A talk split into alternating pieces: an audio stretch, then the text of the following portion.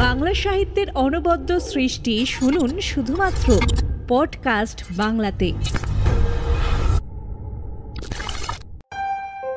আজকের গল্প মিসেস কুমুদিনী চৌধুরী, লেখক হেমেন্দ্র কুমার রায়। শুরু হচ্ছে মিসেস কুমুদিনী চৌধুরী।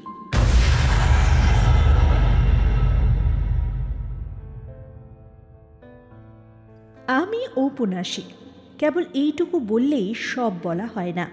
আমি উপন্যাস লিখে টাকা রোজগার করি। অর্থাৎ আমি যদি উপন্যাস না লিখি, তাহলে আমার পেটও চলবে না, লেখা আমার পেশা। কিন্তু এ পেশা বুঝে আর চলে না। বাড়িতে রোজ এত লোকের ভিড়। মাসিক পত্রে সম্পাদকের তাগাদা। চেনা অচেনা লোকের আনাগোনা। বন্ধু বান্ধবদের তাস দাবার আড্ডা। এইসব সামলাতে সামলাতেই প্রতিদিন কেটে যায়। যখন একলা হওয়ার সময় পাই, তখন আসে ঘুমের সময়। কাজেই কিছু দিনের জন্য কলকাতা ছাড়তে হলো। স্থির করলুম অন্তত একখানা উপন্যাস না লিখে আর কলকাতায় ফিরব না। বিদেশে নিশ্চয়ই বাসায় এত চেনা অচেনা লোকের ভিড় হবে না? সিধে চলে গেলুম ঝাঁঝা জংশনে। একখানা ছোটোখাটো বাংলো ভাড়া নিলুম। সকালে এবং বিকেলে বেরিয়ে পড়ি। দুপুর আর সন্ধ্যেবেলাটা কেটে যায় উপন্যাস লিখে। ভিড়ের ভয়ে বিদেশে পালিয়ে এলেও মানুষের সঙ্গ বিনা মানুষের প্রাণ বাঁচে না। ঝাঁঝায় এসেও তিন চারজন লোকের সঙ্গে আমার অল্প বিস্তর ঘনিষ্ঠতা হলো। একজন হচ্ছেন মিসেস কুমুদিনী চৌধুরী। তিনি বিধবা, তার স্বামী পেশোয়ারে কাজ করতেন। স্বামীর মৃত্যুর পর থেকে তিনি ঝাঁঝায় এসে বাস করছেন। তার সন্তানাদি কেউ নেই, ধর্মে তিনি খ্রিস্টান। আমার আর একজন নতুন বন্ধুর নাম অমূল্যবাবু। এ ভদ্রলোকের বয়স হবে বছর পঞ্চাশ। কলকাতার কোনো কলেজে প্রফেসরি করতেন। এখন অবকাশ নিয়ে এখানে বসেই লেখাপড়া নিয়ে তার দিন কেটে যায়। অমূল্যবাবু পরলোক তত্ত্ব নিয়ে সারা জীবনই যথেষ্ট আলোচনা করেছেন। মৃত্যুর পরে জীবনের কী অবস্থা হয়, তার মুখে সর্বদাই সেই কথাই শুনতে পাওয়া যায়। এখানকার রেলের ডাক্তার গোবিন্দবাবুর সঙ্গেও আলাপ হলো। তিনি খুব সাদাসিধে ভালো মানুষ লোক। সন্ধ্যা হলেই ভূতের ভয় কাতর হয়ে পড়েন। সূর্যাস্তের পর তিনি প্রাণান্তেও অমূল্যবাবুর বাড়ির চৌকাট মারাতে রাজি হন না। কারণ পাছে তাকে কাছে পেয়ে অমূল্যবাবু দু চারটে পরলোকের কাহিনী শুনিয়ে দেন। সেদিন সন্ধ্যার কিছু আগে আমি অমূল্যবাবুর সঙ্গে বসে বসে গল্প করছিলুম। কথা হচ্ছিল, পৃথিবীতে সত্যি সত্যি কি পিসাচের কোনো অস্তিত্ব আছে? অমূল্যবাবুর বিশ্বাস পৃথিবীতে সে কালেও পিসাচ ছিল এই কালেও আছে। আমি জিজ্ঞেস করলুম পিসাচ কাকে বলে? অমূল্যবাবু বললেন, প্রেতাত্মাদের আমাদের মতো দেহ নেই। এ কথা তুমি জানো নিশ্চয়ই। দেহ না থাকলেও দুষ্ট প্রেতাত্মাদের আকাঙ্ক্ষা প্রায়ই প্রবল হয়ে থাকে। কিন্তু দেহের অভাবে সে আকাঙ্ক্ষা মেটাতে পারে না। তাই অনেক সময় দুষ্ট প্রেতাত্মারা মানুষের অসংরক্ষিত মৃতদেহের ভেতরে গিয়ে আশ্রয় নেয়। তখন সেই মরা মানুষ জ্যান্ত হয়ে ওঠে। জীবিত মানুষদের ধরে ধরে রক্ত শোষণ করে। এই জীবন্ত মৃতদেহগুলোই পিসাচ অমূল্যবাবু এমন দৃঢ় বিশ্বাসের সঙ্গে কথাগুলো বললেন যে, আমার গায়ে কাটা দিয়ে উঠল। আমি বললুম প্রায় তো শুনতে পাই অমুক লোক রক্ত স্বল্পতা রোগে মারা গেছে। আপনি কি বলতে চান যে পিসাচরাই তাদের মৃত্যুর কারণ? অমূল্যবাবু বললেন অনেক সময় হতেও পারে আবার অনেক সময় নাও হতে পারে। ঠিক এই সময় মাঝ বয়সী মোটা সোটা মিসেস কুমুদিনী দেবী অমূল্যবাবুর বাইরের ঘরে এসে ঢুকলেন। ঢুকেই তিনি হাসতে হাসতে বললেন কিসের গল্প হচ্ছে? আমি বললুম অমূল্যবাবু আমাকে ভয় দেখাবার চেষ্টা করছেন। কুমুদিনী একখানা চেয়ারের উপর বসে পড়ে বললেন ও ভূতের গল্প বুঝি? বেশ বেশ ভূতের গল্প শুনে ভয় পেতে আমিও ভালোবাসি। অমূল্যবাবু আমাকেও একটা ভয়ানক ভূতের গল্প বলুন না। অমূল্যবাবু বললেন ভয়ানক ভূত কাকে বলে আমি ঠিক জানি না। তবে আজ পিসাচের গল্পও করছিলুম বটে। কুমুদিনী খানিকক্ষণ নীরবে অমূল্যবাবুর মুখের পানে তাকিয়ে রইলেন। তারপর ধীরে ধীরে বললেন আচ্ছা অমূল্যবাবু পিসাচের কথা সত্যি আপনি বিশ্বাস করেন কি? অমূল্যবাবু গম্ভীর স্বরে বললেন হ্যাঁ হ্যাঁ সত্যি বিশ্বাস করি খালি তাই নয়। আমার ধারণা সম্প্রতি এই ঝাঁঝাতেও বোধহয় পিশাচের উপদ্রব শুরু হয়েছে। আমি সচমকে অমূল্যবাবুর মুখের দিকে মুখ তুলে তাকালুম। কুমুদিনীরও মুখ ভয় ম্লান হয়ে গেল। কিন্তু সে ভাবটা সামলে নিয়ে বললেন আপনার এমন গাঁজাখড়ি ধারণার কারণটা কি শুনি? অমূল্যবাবু স্থিরভাবেই বললেন সম্প্রতি এখানে রক্তাল্পতা রোগে মৃত্যুর হার বড্ড বেড়ে গেছে। এর কোনো যুক্তিসঙ্গত কারণ খুঁজে পাওয়া যায় না। কুমুদিনী উচ্চস্বরে হাসতে হাসতে উঠে দাঁড়িয়ে বললেন বেশ তো অমূল্যবাবু আপনি একটা পেশাজকে বন্দি করার চেষ্টা করুন বরণ। অমূল্যবাবু দৃঢ় স্বরে বললেন সেই চেষ্টাই করব। ভূত না মানলেও ভূতের ভয় যে পেছন ছাড়ে না অমূল্যবাবুর ওখান হতে সেদিন আস্তে আস্তে সে প্রমাণটা ভালো করেই পেলুম। সন্ধ্যার অন্ধকারের ভেতর দিয়ে ফিরতে ফিরতে প্রত্যেক আনাচে কানাচে মনে হতে লাগল, যেন সত্য সত্যই কোনো জীবন্ত মৃতদেহ আমার দিকে লক্ষ্য করে স্থির হয়ে নীরবে দাঁড়িয়ে আছে। অমূল্যবাবু প্রতিদিন সকালে আমার বাসায় এসে চা পান করতেন। সেদিন সকালেও বাংলোর বারান্দায় বসে আমরা দুজনে চা পান করছি। এমন সময় দেখলুম সামনের পথ দিয়ে ডাক্তার গোবিন্দবাবু কোথায় যাচ্ছেন? আমি চেঁচিয়ে তাকে এক পেয়ালা চা পান করবার জন্য আহ্বান করলাম। গোবিন্দবাবু কাছে এসে বললেন চা পান করতে আমি রাজি আছি কিন্তু ভাইয়া শিগগির আমার একটুও দেরি করবার সময় নেই। আমি বললুম কেন? আপনারা তো তারা কিসের? গোবিন্দবাবু বললেন মিসেস কুমুদিনী চৌধুরীর মালিক ছেলের ভারী অসুখ মনে হয় বাঁচবে না। জিজ্ঞাসা করলুম কি অসুখ? যা শুনেছি অ্যানিমিয়া বলেই মনে হচ্ছে। অমূল্যবাবু চা পান করতে করতে হঠাৎ পেয়ালাটা টেবিলের উপর নামিয়ে রেখে বললেন ডাক্তার যা যা এত অ্যানিমিয়ার বাড়াবাড়ির কারণ কি বলতে পারো?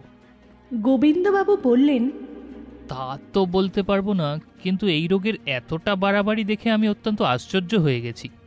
অমূল্যবাবু চেয়ার ছেড়ে উঠে দাঁড়িয়ে বললেন মিসেস কুমুদিনী চৌধুরীর মালির ছেলেকে আমি জানি। ওর নাম গদাধর। সে রোজ সকালে আমাকে ফুল দিয়ে যায়। তিন দিন আগেও আমি তাকে দেখেছি। শক্ত সামর্থ্য জোয়ান ছেলে। আর তুমি বলছো, ডাক্তার, এরই মধ্যে তার অবস্থা খারাপ হয়ে পড়েছে। অ্যানিমিয়ার রোগে এত তাড়াতাড়ি কারোর অবস্থা খারাপ হয় নাকি? চলো, ডাক্তার, তোমার সঙ্গে আমরা গিয়েও গদাধরকে একবার দেখে আসি। আমার বাংলো থেকে মিসেস চৌধুরীর বাংলোয় যেতে চার পাঁচ মিনিটের বেশি সময় লাগল না। মিসেস চৌধুরীর বাগানের এক কোণে মালির ঘর। আমরা সকলে গিয়ে সেখানে উপস্থিত হলুম। ঘরের ভেতরের একপাশে বুড়ো মালি মাথায় হাত দিয়ে ম্লান মুখে বসে আছে। গধাদার শুয়ে আছে একখানা চৌকির উপর। তার মুখ এমন বিবর্ণ আর রক্তশূন্য যে দেখলেই মনে হয় মৃত্যুর আর বেশি দেরি নেই। ডাক্তারবাবু তাকে পরীক্ষা করে চুপি চুপি আমাদের বললেন আজকের রাতটা বোধ হয় কাটবে না। অমূল্যবাবু গদাধরের পাশে গিয়ে বসলেন। তারপর রোগীর গায়ের কাপড়টা খুলে তীক্ষ্ণ দৃষ্টিতে কি দেখতে লাগলেন। খানিকক্ষণ পরে গদাধরের গলা আর বুকের মাঝখানে একটা জায়গার দিকে অঙ্গুলি নির্দেশ করে বললেন ডাক্তার এটা কিসের দাগ? গোবিন্দবাবু বললেন ওটা তো ক্ষতচিহ্ন বলেই মনে হচ্ছে। যা নোংরা ঘর ইঁদুর টিদুর কামড়েছে বোধ হয় অমূল্যবাবু গদাধরের বাপকে ডেকে জিজ্ঞাসা করলেন তোমার ছেলের সেবা করে কে? বুড়ো মালি বললেন বাবু গিন্নি মা গদাধরকে বড্ড ভালোবাসেন ঠিক নিজের ছেলের মতো। ওকে দেখাশোনা করেন তিনি। ওর জন্য দিনে তার বিশ্রাম নেই রাতে তার ঘুম নেই। অমূল্যবাবু উঠে দাঁড়িয়ে দৃঢ় স্বরে বললেন রোগীর ভালো রকম সেবা যত্ন হচ্ছে না। না একেবারেই নয়। গদাধরকে আমি আমার বাড়িতে নিয়ে যাব ডাক্তার। তোমার চেনাশোনা দুজন কুলিকে ডাকো। গদাধরকে তারা এখনই আমার বাড়িতে নিয়ে চলুক। আমার বিশ্বাস ওকে আমি নিশ্চয়ই বাঁচাতে পারব। অমূল্যবাবুর এই অদ্ভুত বিশ্বাসের কারণ কি আমি বুঝতে পারলাম না। রোগ হয়েছে রোগীর দেহে। এ বাড়ি থেকে ও বাড়ি নিয়ে গেলে তার কি উপকার হতে পারে? যাই হোক, তার কথা মতোই কাজ হলো। গদাধরকে যখন বাগানের ভিতর দিয়ে নিয়ে যাওয়া হচ্ছে, সেই সময় মিসেস কুমুদিনী তার বাংলোর বারান্দায় দাঁড়িয়েছিলেন। আমাদের দেখে নেমে এসে তিনি বিস্মিত স্বরে বললেন, এ এ কি? এ কি ব্যাপার? গদাধরকে কোথায় নিয়ে যাওয়া হচ্ছে? অমূল্যবাবু বললেন আমার বাড়িতে এখানে ওর ঠিকমতো সেবা আর চিকিৎসা হচ্ছে না। কুমুদিনীর দুই চোখে একটা ক্রোধের ভাব ফুটে উঠেই আবার মিলিয়ে গেল। ধীরে ধীরে তিনি বললেন বেশ আপনারা যা ভালো বোঝেন করুন। গদাধরের আরাম হলেই আমার চেয়ে বেশি খুশি আর কেউ হবে না।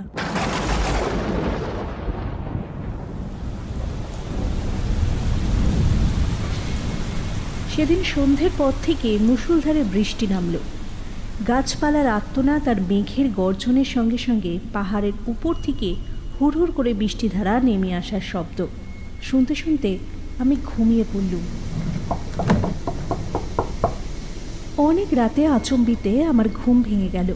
অন্ধকারে ধর্মরিয়ে বিছানার উপর উঠে বসে মনে হলো, জানলার শাসির উপরে বাইরে থেকে কে যেন ঠকঠক করে আওয়াজ করছে। প্রথমটা ভাবলাম আমারই মনের ভূত। বাইরে তখনও সমান্তরে বৃষ্টি ঝরছে। বাজ ডাকছে আর ওই ঝড় হই হই করছে। এমন দুর্যোগে শাসির উপরে করাঘাত করবে কে? হয়তো ঝোড়ো হাওয়া ঘরের ভেতর ঢুকতে চায়। আবার বিছানার উপর শুয়ে পড়লুম। কিন্তু সঙ্গে সঙ্গে তখনই শাসির উপরে আবার শব্দ হলো, ঠক ঠক ঠক ঠক ঠক ঠক। সবিস্ময় বিছানার উপর থেকে লাফিয়ে পড়ল আর তো কোনো সন্দেহই নেই। কে এলো? এই বন জঙ্গল পাহাড়ের দেশে এই ঝড় বৃষ্টি অন্ধকারে কে আমার ঘরে ঢুকতে চায়? অজানা বিদেশ বলে শোবার সময় বালিশের তলায় রোজে একটা টর্চ রেখে দিত টপ করে টর্চটা তুলে নিয়ে জেলে জানলার উপরে আলোটা ফেললুম।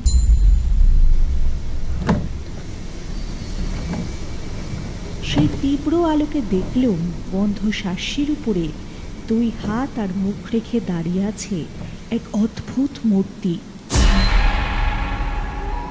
ঝোড়ো হাওয়ায় রাশি রাশি কালো কালো লম্বা চুল এসে তার সারা মুখখানাকে আচ্ছন্ন করে ফেলেছে এবং সেই চুলের ফাঁকে ফাঁকে আগুনের মতো দপদপ করে জ্বলছে তার দুটো বিস্ফারিত চক্ষু।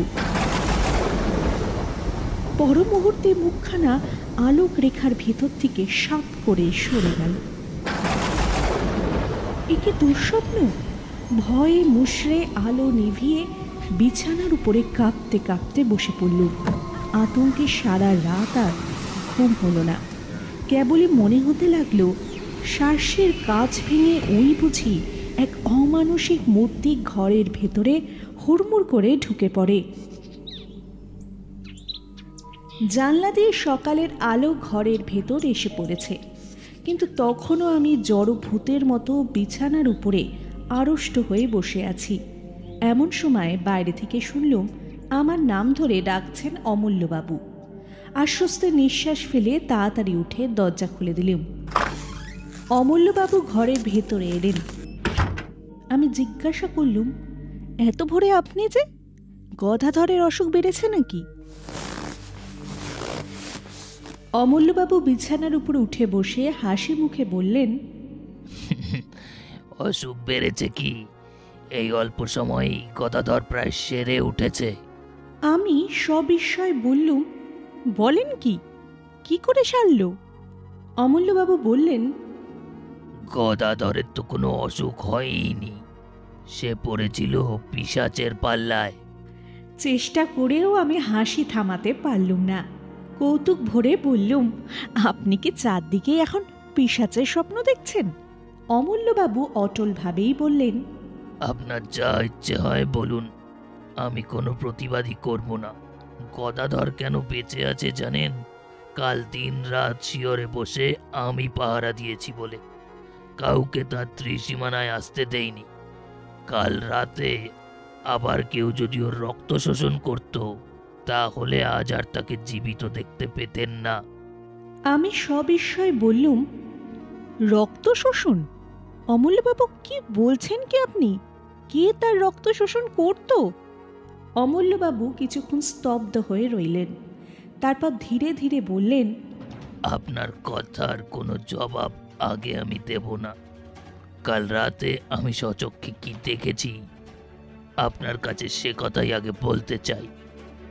আপনি জানেন, আমার বাড়ি দোতলা। গদাধরকে আমি দোতলার ঘরেই শুইয়ে রেখেছিলাম।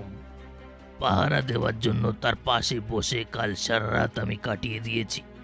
কালকে রাতের ঝড় বৃষ্টির কথা নিশ্চয়ই আপনি টের পেয়েছেন। মাঝরাতে ঝড় বৃষ্টির বেগ অত্যন্ত বেড়ে ওঠে। ঠিক সেই সময় বই পড়তে পড়তে আমি হঠাৎ মুখ তুলে দেখি জালনার ঠিক বাইরে একটা স্ত্রী মূর্তি দাঁড়িয়ে রয়েছে।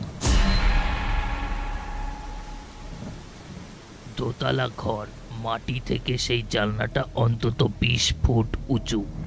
সেখানে কোনো স্বাভাবিক মানুষের মূর্তির আবির্ভাব হওয়া যে সম্ভব নয়, এ কথা আপনি বুঝতেই পারছেন। আমি অবাক হয়ে তার দিকে খানিকক্ষণ তাকিয়ে রইলুম। ঘরের আলো তার মুখের ওপর পড়ছিল। তাকে দেখেই আমি চিনতে পারলুম। কে সে কিছু আন্দাজ করতে পারছেন? আমি হতবম্বের মতো ঘাড় নেড়ে বললুম না। অমূল্যবাবু বললেন সে মূর্তি হচ্ছে মিসেস কুমুদিনী চৌধুরীর। কুমুদিনী খুব হাসি মুখে আমার দিকে তাকিয়েছিলেন। আমি তাকে দেখেই দাঁড়িয়ে পড়লুম। তারপর সার্সি খুলে খড়খড়ির পাল্লা দুটো বন্ধ করে দিলুম সজোরে। আমাকে বাধা দেওয়ার জন্য মূর্তিটা তাড়াতাড়ি হাত বাড়িয়ে এগিয়ে এলো, কিন্তু বাধা দিতে পারল না। আমার মনে হলো জালনা বন্ধ করবার সময় তার ডান হাতখানা পাল্লার তলায় পড়ে চেপটে গেল। তারপরেও জালনার উপর আরও কয়েকবার করাঘাতের শব্দ শুনতে পেলুম। কিন্তু সেদিকে আমি আর ভ্রুক্ষেপ করলুম না। এখন বলুন আমার কথা কি পাগলের গল্প বলে মনে হচ্ছে? আমি রুদ্ধশ্বাসে বলে উঠলুম অমূল্যবাবু কি বলছেন আপনি? মিসেস কুমুদিনী চৌধুরী? আরে শুনুন না টেলিগ্রামে আমি আরও দু একখানা খবর আনিয়েছি। পেশোয়ারে মিসেস কুমুদিনী চৌধুরীর স্বামী মারা যান অ্যানিমিয়া রোগে। আর মিসেস কুমুদিনী চৌধুরী তার স্বামীর মৃত্যুর আরও পনেরো দিন আগে দেহত্যাগ করেন। আমার সর্বশরীর কেমন করতে লাগল? টেবিলের এক কোণ ধরে তাড়াতাড়ি চেয়ারের উপরে বসলুম।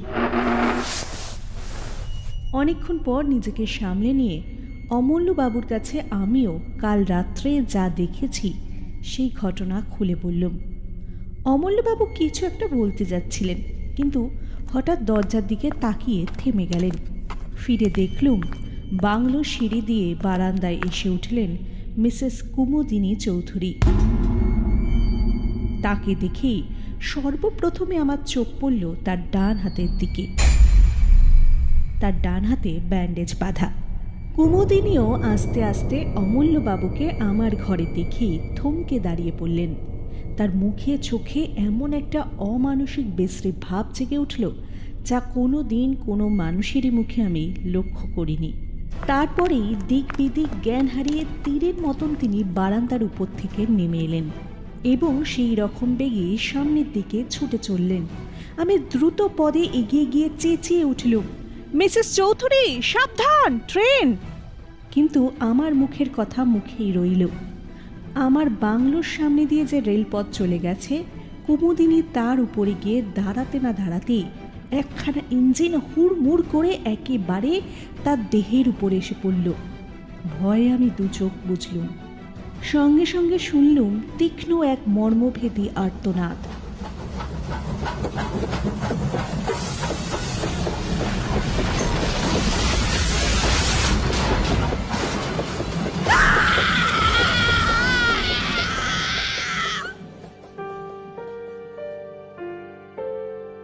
তারপরেই সব স্তব্ধ। খানিকক্ষণ আচ্ছন্নের মতো দাঁড়িয়ে রইলুম, আর চারদিকে পৃথিবী যেন ঘুরতে লাগল, এবং সেই অবস্থাতেই শুনলুম অমূল্যবাবু বলছেন, স্থির হন স্থির হন, ট্রেনে যে চাপা পড়ল, ও কোনো মানুষের দেহ নয়। ও হচ্ছে কোনো পিশাচের আশ্রিত দেহ। ঝাঁঝার গোরস্থানে মিসেস কুমুদিনী চৌধুরীর দেহ কবর দেওয়া হলো। তারপর মাসখানেক কেটে গেল। এই ভীষণ ঘটনার ছাপ আমাদের মনের উপর থেকে ধীরে ধীরে অস্পষ্ট হয়ে আসতে লাগল। কিন্তু এই ঘটনার সঙ্গে জড়িত একটা বিষয় সম্বন্ধে এখনও কারোর মনে ধাঁধা ঘুচল না। ঝাঁঝায় রক্ত স্বল্পতা রোগের বাড়াবাড়ি এখনও কমল না কেন? তাই নিয়ে প্রায় আমাদের মধ্যে আলোচনা হয়। অমলবাবু পর্যন্ত ধাঁধায় পড়ে গেছেন। তিনিও মাঝে মাঝে আশ্চর্য হয়ে বলেন তাই তো হে রক্ত স্বল্পতা রোগটা এখানে সংক্রামক হয়ে দাঁড়াল নাকি? এর কারণ তো কিছুই বোঝা যাচ্ছে না।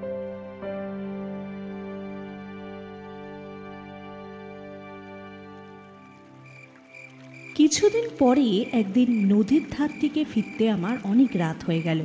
সেই রাতটা ছিল চমৎকার। পরিপূর্ণ পূর্ণিমা নদীর জলকে যেন মেজে ঘষে রূপোর মতো চকচকে করে তুলেছে এবং চারদিক ধপধপ করছে প্রায় দিনের বেলার মতো। এই পূর্ণিমার শোভা দেখবার জন্যই এতক্ষণ আমি নদীর ধারে অপেক্ষা করছিলাম। বিভোর হয়ে চারদিকে তাকাতে তাকাতে বাসার পথে ফিরে আসছি। গভীর স্তব্ধতার ভেতরে ঝিল্লি রব ছাড়া আর কোনো কিছুই সাড়া পাওয়া যাচ্ছে না। পথ একান্তই নির্জন। প্রাণে হঠাৎ গান গাইবার স্বাদ হলো। এমন রাতে সৃষ্টিত গান গাইবারই জন্য। কিন্তু গাইবার উপক্রম করতেই সামনের দিকে তাকিয়ে যা দেখলুম, তাতে আমার বুকের রক্ত যেন হিম হয়ে গেল। পথের একটা মোড়ে পৌঁছাতেই দেখি অদূরে মিসেস কুমুদিনী চৌধুরী। আমার দেখাতে কোনো ভুল হয়নি। তেমন উজ্জ্বল পূর্ণিমায় ভুল হবার কোনো সম্ভাবনাই ছিল না। ভাগ্যিস কুমুদিনী অন্যদিকে তাকিয়েছিলেন, তাই আমাকে তিনি দেখতে পাননি। আমি তাড়াতাড়ি একটা গাছের আড়ালে সরে এলুম। কুমুদিনী সেই পথ ধরে একদিকে অগ্রসর হলেন। আমি স্তম্ভিত নেত্রে লক্ষ্য করলুম, তার দেহ যেন মাটির উপর দিয়ে পা ফেলে হেঁটে যাচ্ছে না। শূন্য দিয়ে ভেসে যাচ্ছে একখানা মেঘের মতন। পথের বাঁকে সেই অদ্ভুত আর ভীষণ মূর্তি অদৃশ্য হয়ে গেল। এবং আমিও ছুটতে লাগলুম রুদ্ধশ্বাসে আতঙ্কে এবং বিস্ময় বিহল হয়ে। ছুটতে ছুটতে একেবারে অমূল্যবাবুর বাড়ির সামনে। অমূল্যবাবু বৈঠকখানায় একলা বসিয়ে বই পড়ছিলেন। হঠাৎ আমাকে সেইভাবে সেইখানে গিয়ে পড়তে দেখে নির্বাক বিস্ময় আমার দিকে মুখ তুলে তাকিয়ে রইলেন। আমি প্রায় রুদ্ধস্বরে বলে উঠলুম মিসেস চৌধুরী মিসেস চৌধুরী অমূল্যবাবু এইমাত্র মিসেস চৌধুরীকে দেখতে পেলাম। অমূল্যবাবু সিদে হয়ে দাঁড়িয়ে উঠে বললেন তার মানে? আমি হাঁপাতে হাঁপাতে বললাম নদীর পথ দিয়ে ফিরে আসছিলাম। মিসেস কুমুদিনী চৌধুরী প্রায় আমার পাশ দিয়ে চলে গেলেন। আপনি আপনি ঠিক দেখেছেন। আপনাকে যেমন ঠিক দেখছি তাকেও ঠিক দেখেছি। উঠুন উঠুন এখন আর দেরি নয়। আমার সঙ্গে চলুন এখন কোনো কথা জিজ্ঞেস করবেন না। অমূল্যবাবু হাত ধরে আমাকে টেনে নিয়ে দ্রুত পদে ঘর থেকে বেরিয়ে এলেন। তারপর বাগানের কোণ থেকে একটা শাবল আর একখানা কোদাল তুলে নিয়ে কোদালখানা আমার হাতে দিয়ে বললেন আসুন আমি যন্ত্রচলিতের মতো তার সঙ্গে চললুম। আবার সেই নদীর পথ চারদিকে তেমনই নীরব এবং নির্জন। আকাশে তেমনই স্বপ্নময় চাঁদের হাসি। নিবিড় বনজঙ্গল আর পাহাড়ের পর পাহাড় দাঁড়িয়ে আছে যেন ছবি আঁকা। কিন্তু সেসব দৃশ্য দেখার মতো মনের অবস্থা তখন আমার ছিল না। আমার প্রাণ থেকে সমস্ত কবিত্ব তখন কর্পূরের মতো উবে গিয়েছিল। ঘাসের উপরে বড় বড় গাছের ছায়া নড়ছে আর আমি চমকে চমকে উঠছি। নিস্তব্ধতা বিদীর্ণ করে একটা প্যাঁচা চেঁচিয়ে উঠল।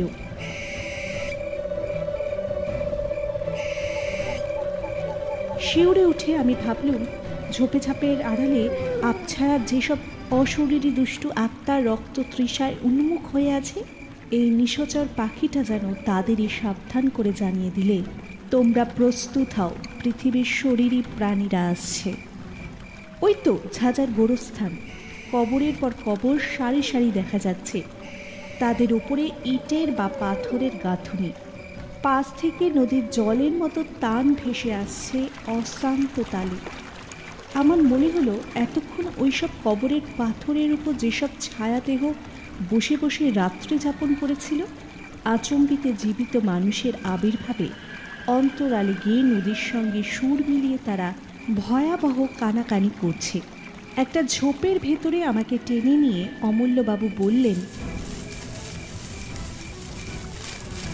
এইখানে স্থির হয়ে লুকিয়ে বসে থাকি। আসুন সাবধান কোনো কথা বলবেন না। সারা রাত সেইখানে আড়ষ্ট হয়ে দুজনে বসে রইলুম। সেদিনকার সেই রাতটাকে আর পৃথিবীর রাত বলে মনে হলো না। ইহলোকে থেকেও আমরা যেন পরলোকের বাসিন্দা হয়ে রয়েছি। চাঁদ পশ্চিম আকাশের শেষ প্রান্তে, পূর্ব দিকে ধীরে ধীরে যেন মৃত রাত্রির বুকের রক্ত ঝরে পড়তে লাগল। ভোর হচ্ছে। হঠাৎ অমূল্যবাবু আমার গা টিপলেন।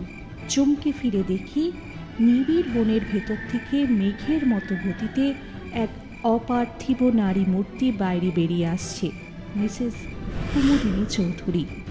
অমূল্যবাবু আমার কানে কানে বললেন আজকের রাতের মতো পিসাচের রক্ত পিপাসা শান্ত হলো।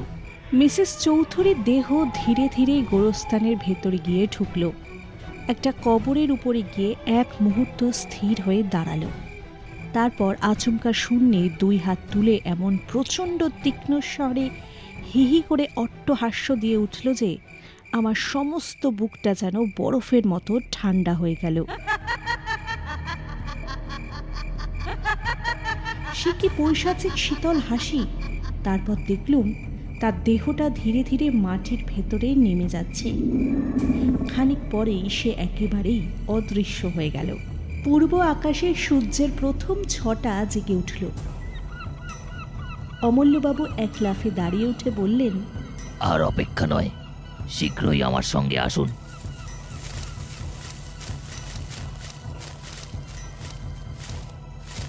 আমরা মিসেস চৌধুরীর কবরের উপরে গিয়ে দাঁড়ালুম। অমূল্যবাবু বললেন আমি শাবল দিয়ে মাটি খুঁড়ছি। আপনি কোদাল দিয়ে মাটি তুলুন।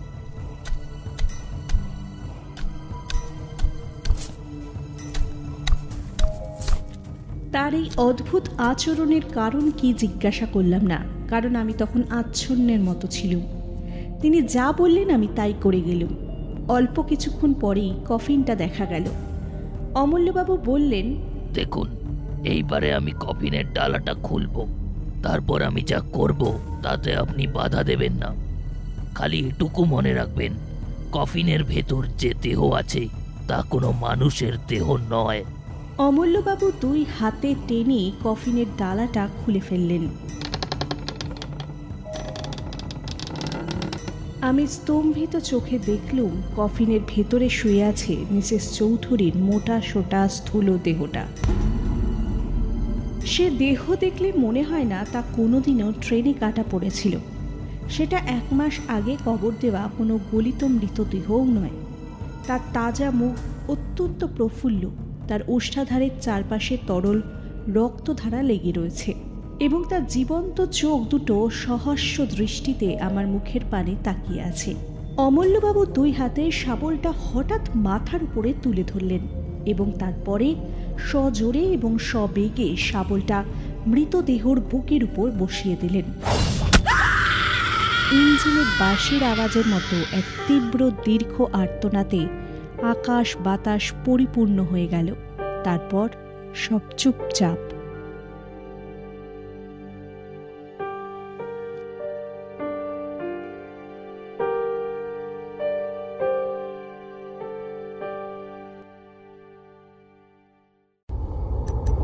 সাহিত্যের অনবদ্য সৃষ্টি শুনুন শুধুমাত্র পডকাস্ট বাংলাতে।